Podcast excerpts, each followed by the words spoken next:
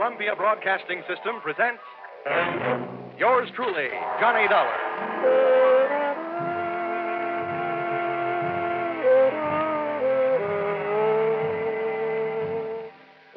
The next half hour has its baggage packed to take a trip with America's fabulous freelance insurance investigator, Johnny Dollar. At insurance investigation, he is just an expert. At making out his expense account, he is an absolute genius.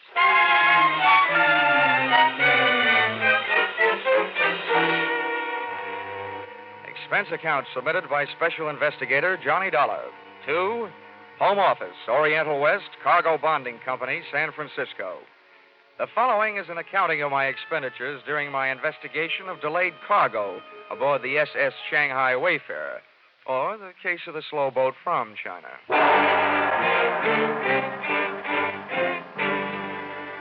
Expense account, item one $181.52. Plane fare from Hartford to San Francisco in answer to your urgent call. Expense account, item two $3. Lunch on Fisherman's Wharf in answer to my stomach's urgent call. Item three, $1.20. Cab fare to your office. Dollar, my name is Fundy.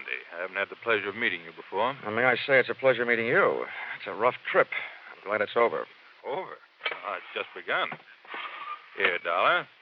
This is your plane ticket to Singapore. Singapore. Hmm? You know, Fundy, I had a choice. Really? To come to San Francisco to see you, or to take a case in Boston. A nice old lady on Beacon Hill clubbed her husband with an early American bed warmer. But no, rather than New England broiled lobster, I'd rather have San Francisco cracked crab. Now, all of a sudden, Singapore. May I ask why? Ah, yes. We've bonded against a delay a $120,000 cargo of raw tin aboard the Shanghai Wayfarer. The ship was due to sail from Singapore three weeks ago. Still out there, tied up in the Tanjong Pagar dock. What's the delay? Mutinous, mechanical, or just plain mysterious? I'm afraid it's a little of each. We flew an expediter out there ten days ago to see what he could do. All the satisfaction we've had from this man, Harrison, is a report that since his arrival, the Wayfarer's main shaft is burned out, her freshwater pumps have fouled up, and her steering machinery has gone on the fritz. You don't need an insurance investigator. You need a good plumber. well, maybe you're right. But anyhow, you'll find our man Harrison, William Harrison, at the Crown Colony Hotel. He'll fill in the details. Dollar, you have only a matter of hours after you hit Singapore to get the Shanghai Wayfarer started on its way. I, uh, I must impress upon you the fact that any delay after that will cost this company $2,500 a day. Well, all I can promise is the old college try. Times like this, I wish I'd gone to college. Well, anyway, I'm in the right town to make my last night in the States a good one. A few drinks with the right gal at the top of the mark, a few rare steaks at Alfred's, a few dances to Freddie Martin's music at the St. Francis, a few moments alone in the arms. Uh, a Dollar, huh? that sounds mighty good. But your plane leaves in two hours. Two hours. Well, I guess I'll have to do without the drinks, the dinner, and the dancing.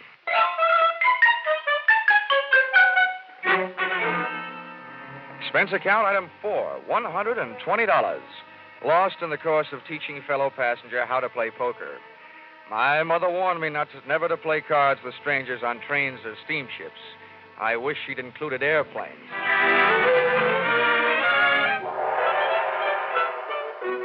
You'd implied, Fundy, that the situation smelled. Well, you should have caught a whiff of the city, especially the native sections, through which I had to pass on my way to the Crown Colony Hotel. I found it on Anson Road. I found myself a room. I also found William Harrison's room.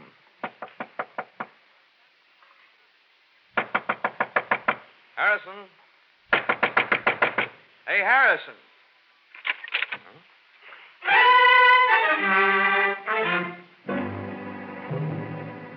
But I didn't find Harrison. All I found was a calling card from my old friend Trouble. Wherever Harrison was, he didn't want to be, and he left a trail of broken furniture and blood to prove it. I searched the dresser. Shirt size, 14. Socks, 9. That meant Harrison was a small man. I went through the bathroom, shaving brush and toothbrush still wet, indicating that he'd been there not too many hours before I arrived. Then I tried the wastebasket. In addition to one large glob of used chewing gum, an empty cigarette package, and some old Kleenex, I found a swizzle stick with a name on it the Collier Key Bar. Well, all that meant was that Harrison had a head cold and had been trying to cure it with Singapore slings. But at least I knew where he'd been drinking them.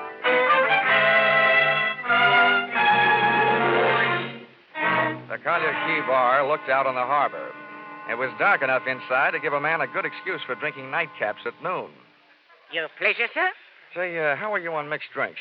Mixed drinks. Governor, if I don't know how to make 'em, I look 'em up in the book. If they ain't in the book, I fake 'em. Now, what'll it be? Straight bourbon. right, sir. Oh, hey, uh, bartender. Yes, sir. Are you by any chance acquainted with an American named Harrison? Edison, sir? Yeah. He arrived in Singapore about ten days ago. Small man with a cold in his head. Oh, Harrison. Sure, I know him right Mhm. enough. He's been coming in every night with a chief engineer from one of the ships in port. Oh, yeah? What ship is that? Well, the Shanghai Wayfarer, I think. Oh, the Shanghai Wayfarer. What's this engineer's name? Yeah, now, hold on. I, I ain't getting him into any trouble, am I? He's a nice chap, he is.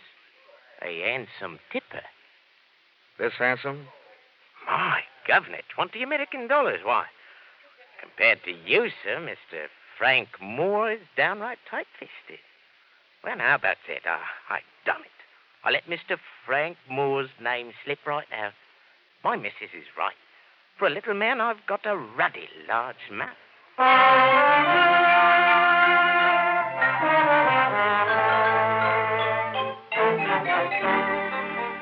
Expense account, item five. Rickshaw fare to the Tanjong Pagar docks, ten cents. Tip to Pony Boy, one dollar. The ships moored fore and aft of the Shanghai Wayfarer were busy stuffing the pungent treasures of the East into their deep steel pockets.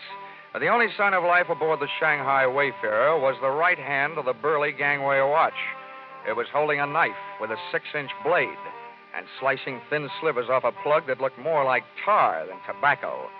As a gangway watch, he might have been fine. But as a reception committee, he was no Elsa Maxwell. That's far enough, mate. There's nobody aboard and there's nobody coming aboard. It's all right with me. All I want's a little information. Where can I find your chief engineer, Frank Moore? You come to the wrong place. Try the icebox over at the Singapore police. They fished him out of the harbor this morning, stabbed to death. Oh? Uh, any idea who did it? They're holding some dame he's been playing around with. No, I don't know her name. Have they got anything else? Listen, mate, my job is to guard the ship, not answer questions. Okay, okay. Have it your way. Well, watch out for pirates.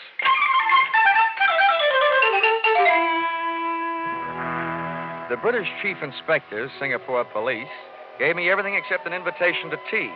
But unfortunately, he never even heard of Harrison. He took me into the morgue, and a look at Frank Moore's body told me nothing I didn't already know. He'd been stabbed, all right, and whoever had killed him had sunk him with a hole in one. As for his personal effects, his Maritime Union card confirmed the fact that he was indeed the chief engineer of the Shanghai Wayfarer. A stack of crisp American $20 bills in his wallet made me wonder whether he hadn't been picking up a little extra pin money for delaying the departure of his ship. And finally, a photograph that made me admire the late Mr. Moore's taste in women. Whoever it was that said, Never the twain shall meet, should have met her. She was half caste and all woman. Her picture was inscribed to Frank Moore, Yours forever, Chandra. From the inspector, I learned two more things. One, the fact that the police had already questioned and released her. And two, her business address, the Wardlow Bar on Malay Street.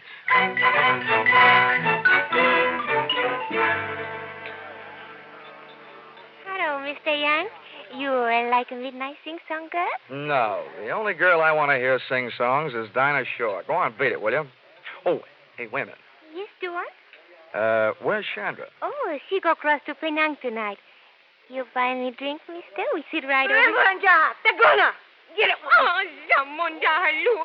I pushed you away home to Shanghai one night Huh? in your own coffin. Complete with stab wounds, no doubt. Why you say that? Why you ask for Chandra? I'm a stranger in town. I can't find the local chapter of the Lonely Hearts Club. So, shall we find a quiet table? I don't know you. No, but you knew Frank Moore. That gives us something in common. Over there is one. Okay.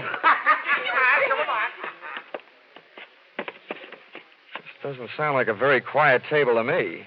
In Singapore, you will learn whispers stand out in the quiet. They disappear in the noise. I'll bow to the wisdom of the native guide. But uh, who said I had any secrets?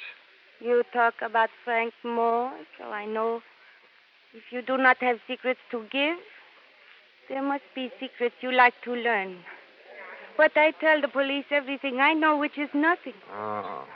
No, you are disappointed in me. No, no, not at all. You make good scenery. And I'll bet there's quite a story that goes with you. Ah, oh, you find me interesting. I'm a man. Why do you come to me? Well, there were two places I could go for what I'm after, and you're much prettier than the SS Shanghai Wayfarer. I'm looking for a lead on a man named Harrison. Your murdered friend Frank Moore knew him, so figures you know him. You are wrong. I do not know him. I do not even know you. Oh, well, that's soon fixed. My name is Johnny Dollar. Your name is nice. Especially the uh, dollar part, huh? You are very droll, but I see when you make this joke there is no smile on your face. You are worried about your friend, Mr. Harrison? Yeah, that's right. Hmm, Maybe he was lonely tonight. Maybe he does not want you to find him. Ah, you certainly make me feel much better. How about a drink? I I never drink before midnight. All right, then I'll wait. We'll have one then. All right, Johnny. But we don't have it here. We go to my house. There it is cool on the river. And there it is quiet. So we do not have to whisper.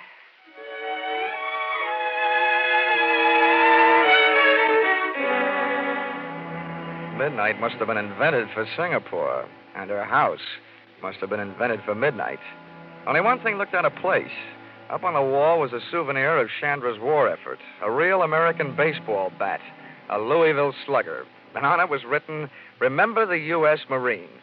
Everything else in the place was soft the lights, cushions, and Chandra. It is nicer to drink here, no? Uh, may I say, it's uh, a mite intoxicating without a drink. I wish the boys back in my high school senior class could see me now. What do you mean? In the graduation annual, they predicted I'd be a bookkeeper. Oh, I do not understand you. And neither did the boys in my senior class. Johnny, please say things I can understand. I want to know you better.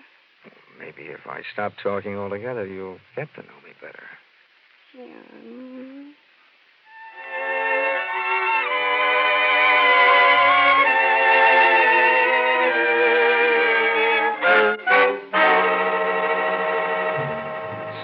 Stopped talking, but I didn't stop thinking. When I'd mentioned Harrison to Chandra earlier, she said maybe he was lonely tonight. If she didn't know him or anything about him, I wondered how she knew that he was missing tonight and not for a couple of days, or maybe even longer. Besides, the boyfriends of women like her don't keep secrets. I still assumed that if Frank Moore had known Harrison, Chandra had known Harrison. I also assumed that she'd spited me into her parlor for purposes other than social. And that notion was seconded soon after I had it, when somebody kicked the door open. There he is. There's your Johnny Dollar. The two boys in the door were not from Western Union. And ugly as they were, Chandra left my side to join them, which made me think that maybe my senior class had been right. Looking at that trio's six eyes and two guns glaring at me, I wished I was a bookkeeper.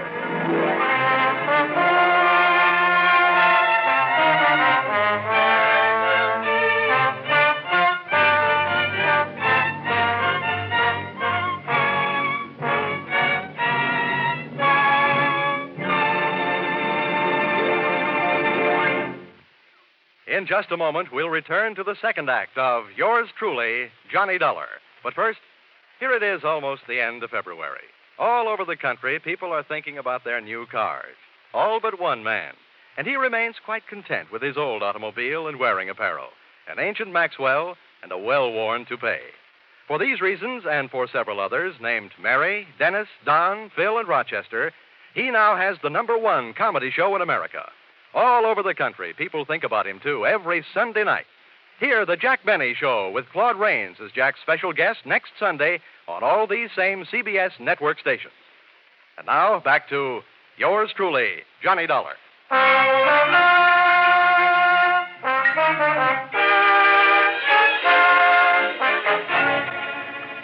The men with the guns, described from left to right, were a fat man with three chins and a bald dome, and with him, a punk with a sneer and arms that were too long for the rest of them. They gun muzzled me into a chair and started making anything but sense. Hmm. Well, well, Sander, my dear. we are at last face to face with the mysterious stranger, Johnny Dollar. Oh, don't kill the suspense and tell me why. He knows why. He came to the Wardlow bar. He knew about Frank Moore, and he was looking for the other one, Harrison. That is why I phoned you. Well, it would seem then that this unfortunate chain of events is nearing the final link. Yeah, this guy uses his head better than Harrison did. Well, Dollar? I'm using my head right now. Splendid, splendid. So doing, you may well prevent Harrison's death as well as your own. Oh, well, that's better than nothing. But uh, is that all you can offer? Skip the bargaining, Rusline. Takes too much time. Quiet, Corgi. There are times when money is cheaper than the results of your kind of blind violence. Well, Dollar, you do have a price. Take a tip from my last name. Start bidding. I tell you, you're nuts, Rosalind. You aren't sure he knows where it is. He must know. He was looking for Harrison. They both know. You be quiet, both of you. Five hundred pounds English dollar. Where is it? At times like this, I keep my mouth shut and my ears open. Seven hundred and fifty. Surely, Dollar, since you've entered the situation at such a late date, that is profit enough. Oh, well, I'm a man of expensive taste. I've always aspired to such things as $200 cigarette lighters. Go ahead. Keep spitting out that wise talk, and you'll be spitting out teeth. How'd you like to go swimming with your hands and feet tied? I could bite my tongue. Uh, not, not just yet, Corgi, my boy. this man is worthless, dead. Uh, perhaps, Dolly, we can induce you to talk in much the same way as we could prepare to pat it by slitting the tongue. You know, Rosalind, your mother must have been scared by Sidney Greenstreet. Why, you... Either this guy is nuts or he doesn't know anything. What I know would fill a police blotter. Corgi, you know nothing of psychology, my boy. What this man is attempting to pass off as a show of bravery is based purely on the knowledge that he is, momentarily at least, of some considerable value to us alive. Now, Dollar, be careful. Before you make your final decision, bear in mind you've heard our final offer. Now, sir, what shall it be? Oh, the squirrel, the squirrel said to the little girl when she asked him what he wanted for Christmas, nuts. Very well, Dollar. Corgi. Thanks.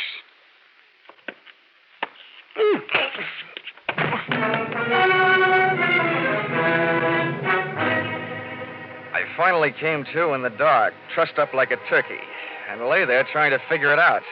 Obviously, the two rude dudes thought I knew something I didn't know. But what I did know was that finding Harrison had turned into a big fat headache. Also, that I had accomplished exactly nothing towards speeding the SS Shanghai Wayfarer over the bounding main. While I was comforting myself by repeating over and over that old insurance company soother, never say die, I discovered I wasn't alone. Hello. Huh? You. Who are you? Well, you were here first. You tell me. Well, my name is Harrison. Harrison. Yes. Who are you? I'm Johnny Dollar. I was sent out here by the Oriental West Cargo Bonding Company. Oriental West. Yes, I was supposed to do what you couldn't get done. And look at me now. Getting hit over the head and dumped in here must be par for the course. How long you been here, and why? Well, I've been driving myself crazy trying to figure that out. Well, this little guest house, wherever we are, must only have one set of proprietors. I can tell you who they are, at least by the names they're using tonight Roslyn and Corgi. They offer me 750 English pounds to tell them where something called It was. What is It? Well, it's a package. What's in it, I don't know. It belonged to the chief engineer of the Shanghai Wayfarer, Frank Moore. He was helping me try to get the ship on its way, and I, I owed him a favor. He asked me to drop this package at a bar. The, The Wardlow Bar, yeah, go ahead. That's right. I was supposed to give it to a girl named Chandra. She wasn't there, so I got her address and went out to her place. You mean that package is at Chandra's house? Yes. When I got out there, the Chinese maid let me in. I, I waited as long as I could, and then rather than leave what might be a valuable package just lying around loose, I, I put it into the bottom drawer of a dresser and left. Oh, great. For such things, I go around laying down my life. Well, it's obvious that these men will stop at nothing to get their hands on that package. Well, when they asked you where it was, why didn't you tell them? Then neither one of us would be here. What's more, I'm beginning to think the sooner they get the package, the sooner our ship sails. Frank Moore has been a good friend to me. He wanted Chandra to have it, and I, I couldn't just turn it over to those two. Well, I've got some news for you. And this should make you really unhappy. Those two happen to be in business with Chandra. They're all on the same team. She's one of them. What an idiot I've been. Yeah, well, here we are, all roped up. You know, for a pair of guys who came out here to speed a shipload of raw tin on its way, we're doing just dandy. We're lucky if we get out of this thing alive. Offhand, I'd say our host probably murdered Frank Moore trying to get that package. Maybe we're next. Uh oh. Maybe right now.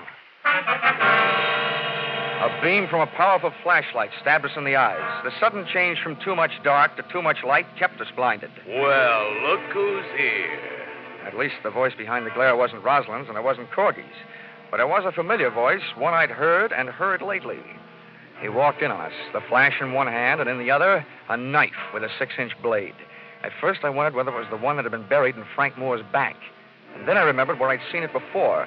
The man bending over us was the burly gangway watch from the Shanghai Wayfarer.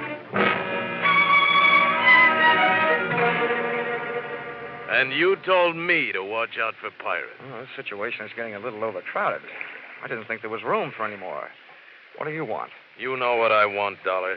The same thing Roslyn and Corgi are ripping your hotel room apart for right now. Now, don't tell me you're looking for it, too. Two things I know about that package, mister. The name is Rourke. Okay, Rourke. One thing I know is that it's dangerous company. The other is I want no part of it. The only thing I'm interested in is getting the Shanghai Wayfarer out of port. That won't be hard once I get that package. Where is it, Dollar? Uh, I'll trade the answer to that question for a little freedom. Okay. Hold still. Thanks. Harrison's next. I want him with us in case he's lying. All right. Okay, Harrison, roll over. Hey, you! When Rourke bent over Harrison, I drop kicked the flashlight out of his hand, ran across the darkened room, through the open door, and kept on running. Sometimes the long way around is the shortest way home, so I headed for Chandra's house. I not only had some getting even to do, but I had some curiosity to satisfy. Somehow, the Shanghai Wayfarer's failure to sail on schedule was tied up with a mysterious package. But how? Why? I decided I'd earned the right to see what was in that package.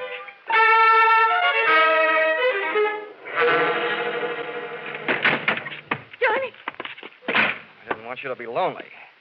I heard your playmates are over making themselves at home in my room, so I thought you and I could have a little chat. Maybe I've got a surprise for you. What, Johnny? I think I know where that package is. Johnny. You get that package. We both don't worry for the rest of our lives. But we must hurry before Rosalind and Corgi come back. We go now. Okay, where's your bedroom? Johnny, what do you mean? Now, come on, where is it? Come, I show you.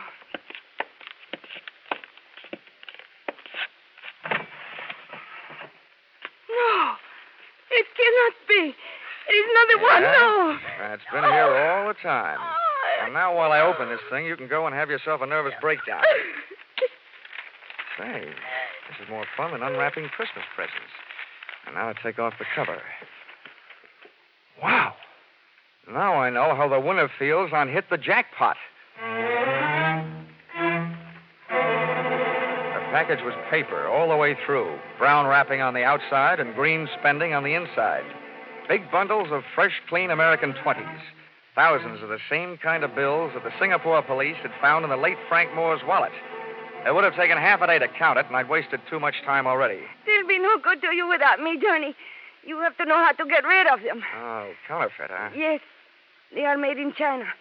Frank Moore brought them from Shanghai to Roslyn to take to the States, but Roslyn was not here in Singapore. He was late, so Frank had to make some accident happen to his ship to keep it from sailing. But then he changed his mind. He decided he would give the money himself, but Roslyn caught up with him. Oh, I see. He was sending them to you by way of Harrison, just before he was knifed by Rosalind, huh? Who talked him into that? You, by any chance? You and I could be very rich, Johnny. You never give up, do you? There's $500,000 there. Mm-hmm. Yeah, it should buy about 50 years in jail. I'm taking this down to customs and you with it. No, I do not think you do. Uh-huh. Time to play another visiting team. Come on, beautiful. I don't want you in the way. Let go of me. I grabbed her, lashed her wrist with a cord from the package, and since she liked money so much, I stuffed her mouth with a fistful of those troublesome $20 bills. I locked her and the rest of the loot into a closet and dashed into the other room looking for a weapon. And then I remembered that Louisville slugger from the U.S. Marines I was glad they'd landed. I grabbed it off the wall, got a toe hold in the carpet on the left side of the door, wrapped my fingers around the bat, swung on the back of my shoulder, and waited. Sandra, Sandra, my dear, we just came to. Oh!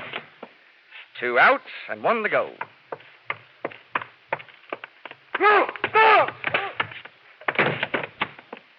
Three outs, and the side is retired. What a ball game.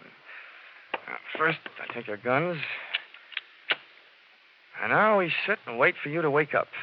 I'll take over from here on in, Dollar. Huh? Oh, I don't know about that, Rourke. I happen to be the guy who has the gun. Oh? Well, here. Take a look at this. What's in your wallet that I want to look at? More hot 20s? I'm not taking my eyes off you, Rourke. Okay, I'll turn around with my hands up, and then you can look at it. Okay, fair enough. But if you so much as move, I'll start shooting. That's the deal. Oh, it's a fine time to learn this. Are you satisfied? John Joseph Rourke, U.S. Treasury Department. Come on in. I'm sorry I couldn't come out into the open before, Dollar, but I was too close to the payoff of this case to take any chances. Well, you know, I'm beginning to think that just being in this town is taking chances. That counterfeit's been funneling through this port on its way from China for months. We had Moore staked out for a long time, but this is the first shot we had at the top. That's him lying there on the floor, Roslin. Now I've got him. Oh, your pal Harrison told me where I can find the only other thing I need that package of hot money in the dresser drawer. Oh, it's now moved into the bedroom closet, along with a package of hot woman.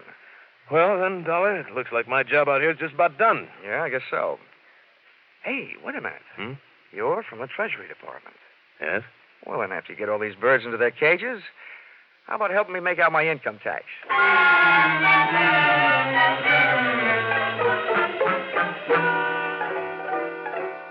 Expense account, item six. Hotel bill, one night in Singapore, $5. Item seven, one new outfit, replacing mine, which was ruined in course of taking midnight dip in Singapore River, $200. Item eight, $20. Bar checks for cheering up one William Harrison, your expediter, whose innocence had him running errands for the man who was holding up the departure of your ship. Item nine, $375 spent while killing time until the departure of my plane back to the States after the Shanghai Wayfarer finally sailed. You see, this time I had four hours on my hands instead of the two you allowed me in San Francisco. Expense account total $1,407.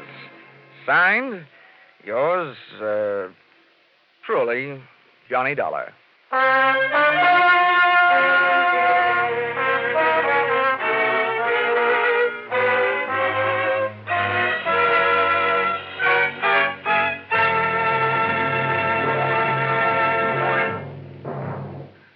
In just a moment, we'll tell you about next week's Johnny Dollar Adventure. But first, for more exciting drama in the mystery and adventure line, remember CBS two thrill packed Saturday night shows The Adventures of Philip Marlowe and Gangbusters.